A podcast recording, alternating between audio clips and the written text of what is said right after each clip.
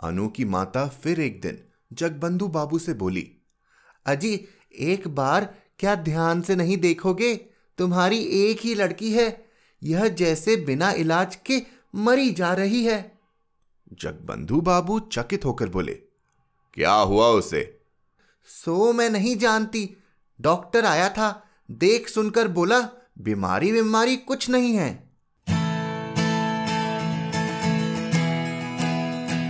आप सुन रहे हैं कहानी जानी अनजानी, पीयूष अग्रवाल के साथ। चलिए, आज की कहानी का सफ़र शुरू करते हैं।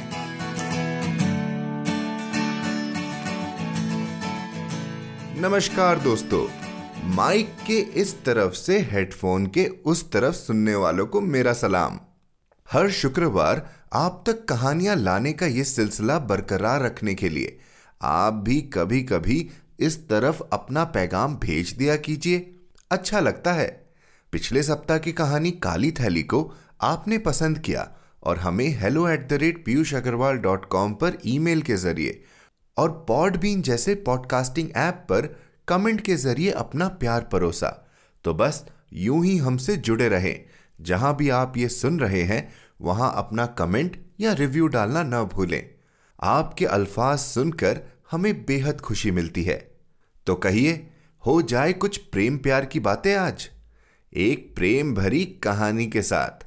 सालों पहले लिखी इस कहानी में क्या आप आज के प्रेम की परिभाषा ढूंढ पाएँगे या नहीं? चलिए देखते हैं। तो हमारी आज की कहानी है अनुपमा का प्रेम, जिसे लिखा है शरद चंद्र चट्टोपाध्याय जी ने। और आज उनकी ही पुण्यतिथि पर लेकर आए हैं हम उनकी लिखी ये एक प्यारी सी कहानी। ये बांग्ला के सुप्रसिद्ध उपन्यासकार एवं लघु कथाकार थे। अपने जीवन के उत्तर काल में शरत, रविंद्रनाथ के भी स्नेह और प्रशंसा के भागी रहे। इन्होंने कई उपन्यास लिखे। बंगाल के क्रांतिकारी आंदोलन को लेकर पथेर दावी उपन्यास लिखा गया। उनके कुछ उपन्यासों पर आधारित हिंदी फ़िल्में भी कई बार बनी हैं, जिनमें से देवदास परिणीता लोकप्रिय फ़िल्मों में से हैं। इनके बारे में जानकारी के लिए आप हमारी website Piyush Agarwal dot com के शो नोट्स पर जाएँ। तो चलिए शुरू करते हैं आज की कहानी।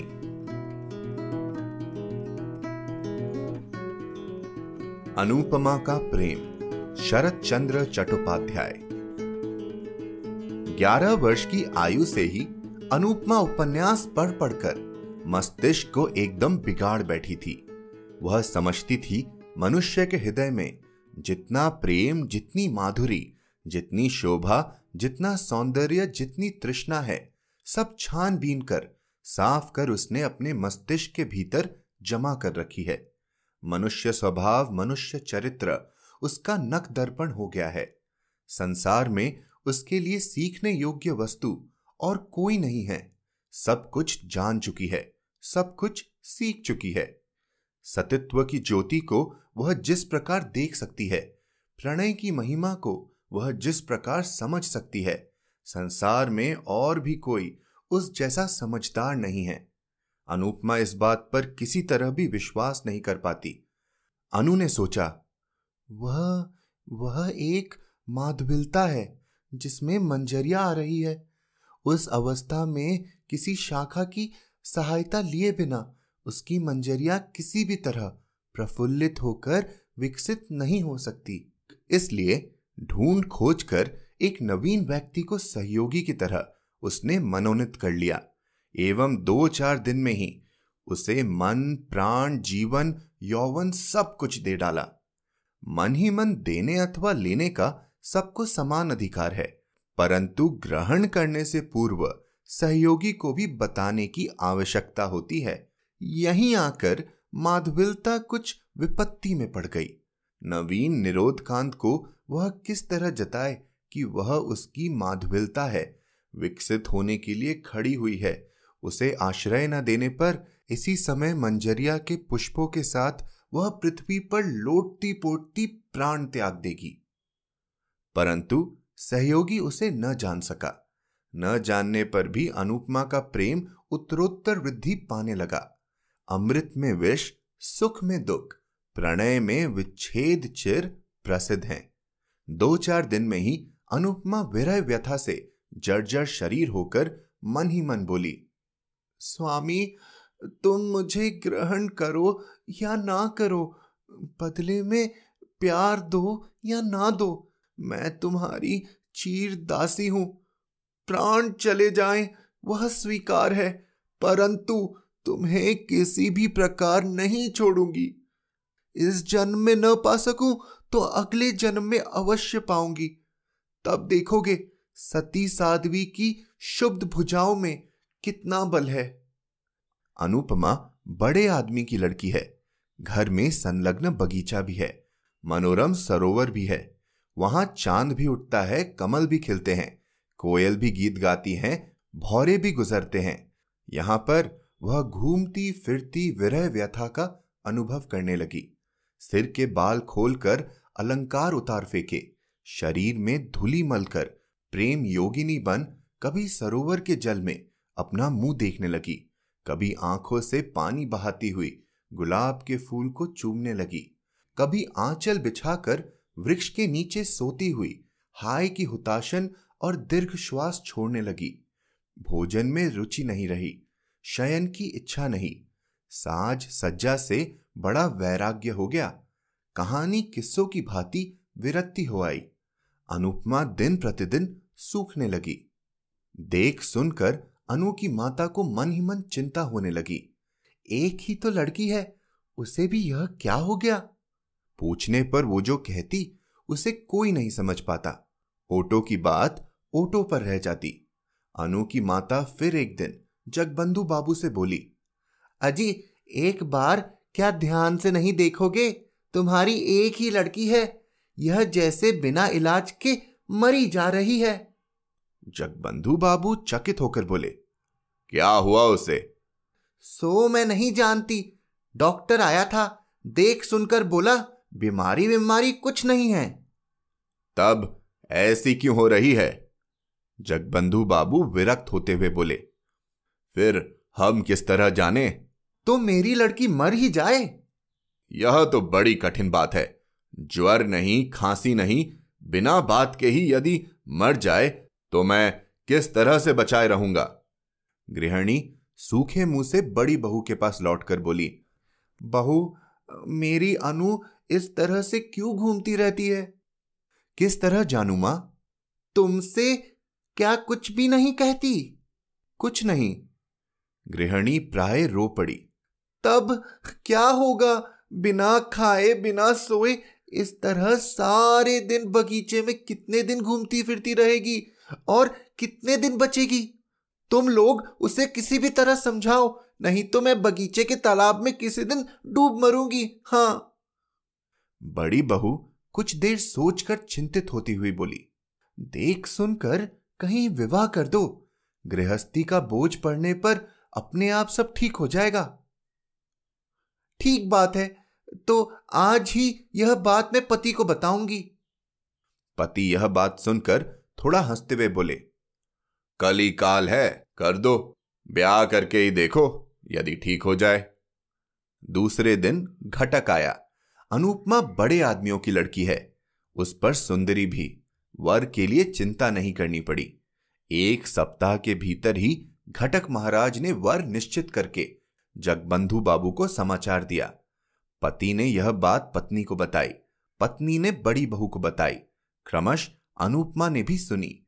दो एक दिन बाद, एक दिन सब दोपहर के समय, सब मिलकर अनुपमा के विवाह की बातें कर रहे थे। इसी समय वह खुले बाल अस्त व्यस्त वस्त्र किए, एक सूखे गुलाब के फूल को हाथ में लिए चित्र की भांति आ खड़ी हुई। अनु की माँ कन्या को देखकर तनिक हंसती हुई बोली ब्याह हो जाने पर यह सब कहीं अन्यत्र चला जाएगा। दो एक लड़का लड़की होने पर तो कोई बात ही नहीं। अनुपमा चित्र लिखित की भांति सब बातें सुनने लगी। बहू ने फिर कहा, माँ, नंदानी के विवाह का दिन कब निश्चित हुआ है? ए दिन दिन अभी कोई निश्चित नहीं हुआ। नंदोई जी, क्या पढ़ रहे हैं? इस बार बीए की परीक्षा देंगे। तब तो बहुत अच्छा वर है। इसके बाद थोड़ा हंसकर मज़ाक करती हुई बोली, परंतु देखने में खूब अच्छा न हुआ तो हमारी ननद जी को पसंद नहीं आएगा। क्यों पसंद नहीं आएगा? मेरा जमाई तो देखने में खूब अच्छा है। इस बार अनुपमा ने कुछ गर्दन घुमाई। थोड़ा सा हिलकर पाँव के नक से मिट्टी खोदने की भांति लंगड़ाती लंगड़ाती बोली विवाह मैं नहीं करूँगी. माँ ने अच्छी तरह न सुन पाने के कारण पूछा, क्या है बेटी? बड़ी बहू ने अनुपमा की बात सुन ली थी। खूब ज़ोर से हँसते हुए बोली ननद जी कहती हैं, वे कभी विवाह नहीं करेंगी। विवाह नहीं करेगी? नहीं। न करें। अनुपमा की माता मुँह बनाकर कुछ हंसती हुई चली गई। गृहिणी के चले जाने पर बड़ी बहू बोली, तुम विवाह नहीं करोगी? अनुपमा पूर्ववत गंभीर मुँह किए बोली, किसी प्रकार भी नहीं। क्यों? चाहे जिसे हाथ पकड़ा देने का नाम ही विवाह नहीं है। मन का मिलन न होने पर विवाह करना भूल है। बड़ी बहू चकित होकर अनुपमा के मुँह की ओर देखती हुई बोली हाथ पकड़ा देना क्या बात होती है? पकड़ा नहीं देंगे तो क्या लड़कियाँ स्वयं ही देख सुनकर पसंद करने के बाद विवाह करेगी? अवश्य। तब तो तुम्हारे मत के अनुसार मेरा विवाह भी एक तरह की भूल हो गया। विवाह के पहले तो तुम्हारे भाई का नाम तक मैंने नहीं सुना था। सभी क्या तुम्हारी ही भांति है? बहू एक बार फिर हंसकर बोली, तब क्या? तुम्हारे मन का कोई आदमी मिल गया है। अनुपमा बड़ी बहू के हास्य विद्रूप से चिढ़कर अपने मुँह को चौगुना गंभीर करती हुई बोली, भाभी, मज़ाक क्यों कर रही हो? यह क्या मज़ाक का समय है? क्यों? क्या हो गया? क्या हो गया? तो सुनो। अनुपमा को लगा उसके सामने ही उसके पति का वध किया जा रहा है। अचानक कतलू खा के किले में वध के मंच के सामने खड़े हुए। विमला और वीरेंद्र सिंह का दृश्य उसके मन में जग उठा। अनुपमा ने सोचा, वे लोग जैसा कर सकते हैं, वैसा क्या वह नहीं कर सकती? सती स्त्री संसार में किसका भय करती है? देखते देखते उसकी आँखें अनासर्गिक प्रभा से धक धक कर जल उठी। देखते देखते उसने आंचल को कमर में लपेटकर कमर बंद बाँध लिया। यह दृश्य देखकर बहु तीन हाथ पीछे हट गई। क्षण भर में अनुपमा बगल वाले पलंग के पाए को जकड़कर आँखें ऊपर उठाकर चित्कार करती हुई कहने लगी, प्रभु, स्वामी, प्राणनाथ, संसार के सामने आज मैं मुक्त कंठ से चित्कार करती हूँ। तुम ही मेरे प्राणनाथ हो। प्रभु, तुम मेरे हो। मैं तुम्हारी हूँ। यह खाट के पाए नहीं, ये तुम्हारे दोनों चरण हैं। मैंने धर्म को साक्षी करके तुम्हें पति रूप में वर्ण किया है। इस समय भी तुम्हारे चरणों को स्पर्श करती हुई कह रही हूँ। इस संसार में तुम्हें छोड़कर अन्य कोई भी पुरुष कोई स्पर्श नहीं कर सकता। किसमें शक्ति है कि प्राण रहते हमें अलग कर सके? अरे माँ, जगत जननी! बड़ी बहू चित्कार करती हुई दौड़ती बार आ पड़ी। अरे देखते हो नंदरानी कैसा ढंग अपना रही है। देखते देखते गृहिणी भी दौड़ी आई। बहुरानी का चित्कार बाहर तक जा पहुँचा था। आ, क्या हुआ? क्या हुआ? क्या हो गया? कहते गृह स्वामी और उनके पुत्र चंद्र बाबू भी दौड़े आए। कर्ता गृहिणी पुत्र पुत्र वधु और दास दासियों से क्षण भर में घर में भीड़ हो गई। अनुपमा मूर्छित होकर खाट के समीप पड़ी हुई थी। गृहिणी रो पड़ी। अरे, मेरी अनु को क्या हो गया? डॉक्टर को बुलाओ, पानी लाओ, हवा करो इत्यादि। इस चित्कार से आधे पड़ोसी घर में जमा हो गए।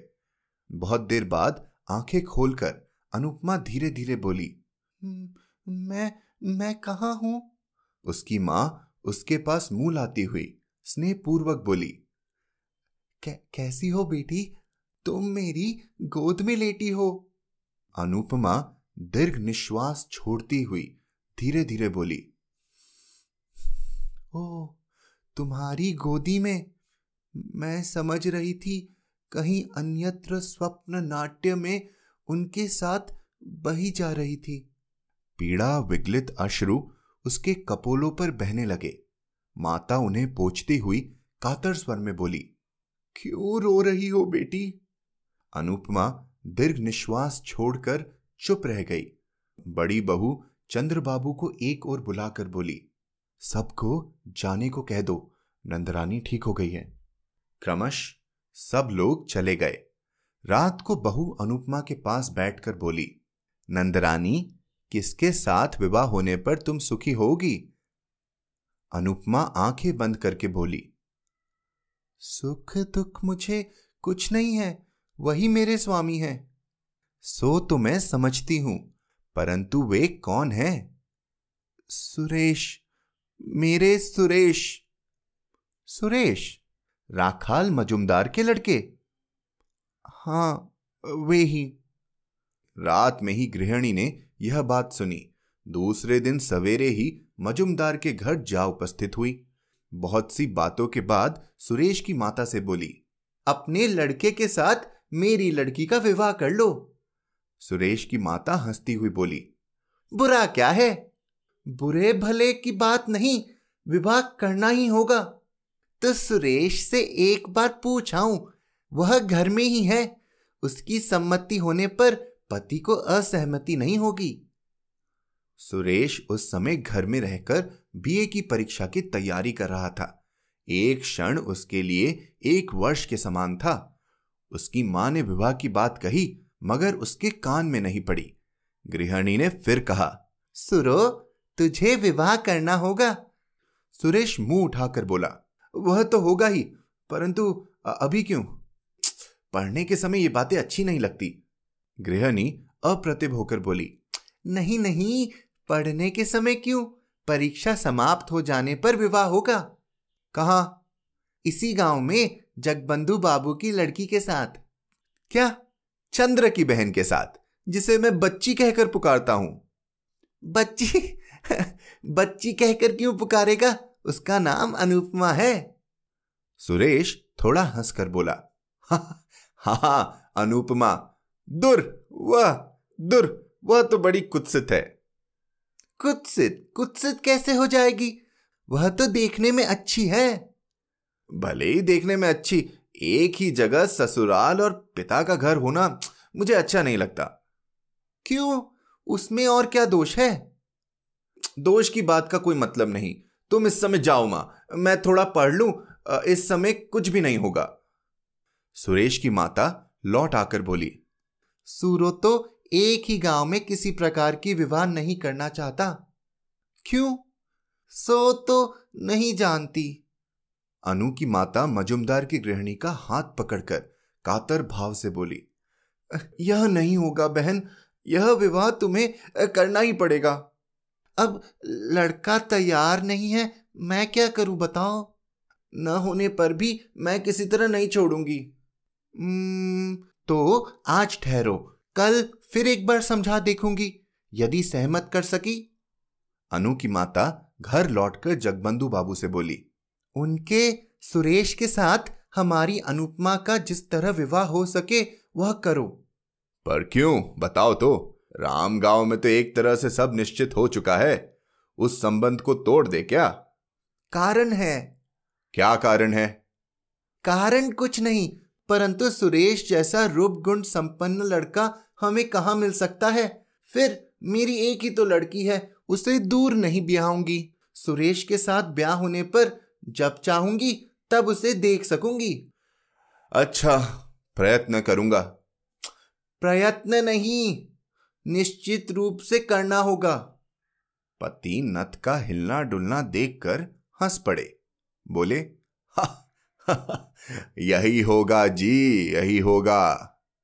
संध्या के समय पति मजुमदार के घर से लौट आकर गृहिणी से बोले, वहाँ विवाह नहीं होगा। मैं क्या करूँ? बताओ, उनके तैयार न होने पर मैं ज़बरदस्ती तो उन लोगों के घर में लड़की को नहीं फेंकाऊँगा? करेंगे क्यों नहीं? एक ही गाँव में विवाह करने का उनका विचार नहीं है। गृहिणी अपने मस्तिष्क पर हाथ मारती हुई बोली अह मेरे ही भाग्य का दोष है। दूसरे दिन वह फिर सुरेश की माँ के पास जाकर बोली, दीदी, विवाह कर लो। मेरी भी इच्छा है, परंतु लड़का किस तरह तैयार हो? मैं छिपाकर सुरेश को और भी पाँच हज़ार रुपए दूँगी। रुपयों का लोभ बड़ा प्रबल होता है। सुरेश की माँ ने यह बात सुरेश के पिता को बताई। पति ने सुरेश को बुलाकर कहा, सुरेश, तुम्हें यह विवाह करना ही होगा। क्यों? क्यों? फिर क्यों? इस विवाह में तुम्हारी माँ का मत ही मेरा भी मत है। साथ ही साथ एक कारण भी हो गया है। सुरेश सिर नीचा किए बोला यह पढ़ने लिखने का समय है परीक्षा की हानि होगी। उसे मैं जानता हूँ बेटा।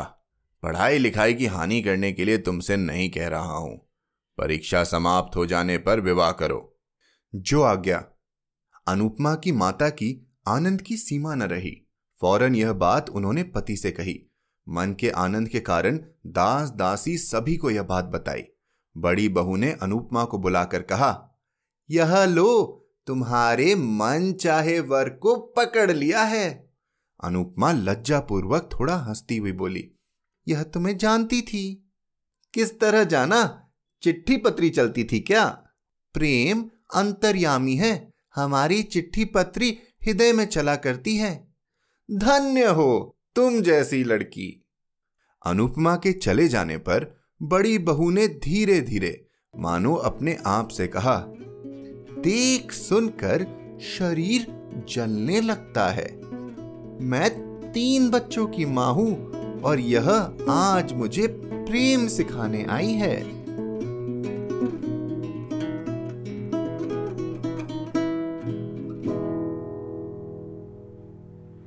दोस्तों, कैसी लगी अनुपमा की कहानी?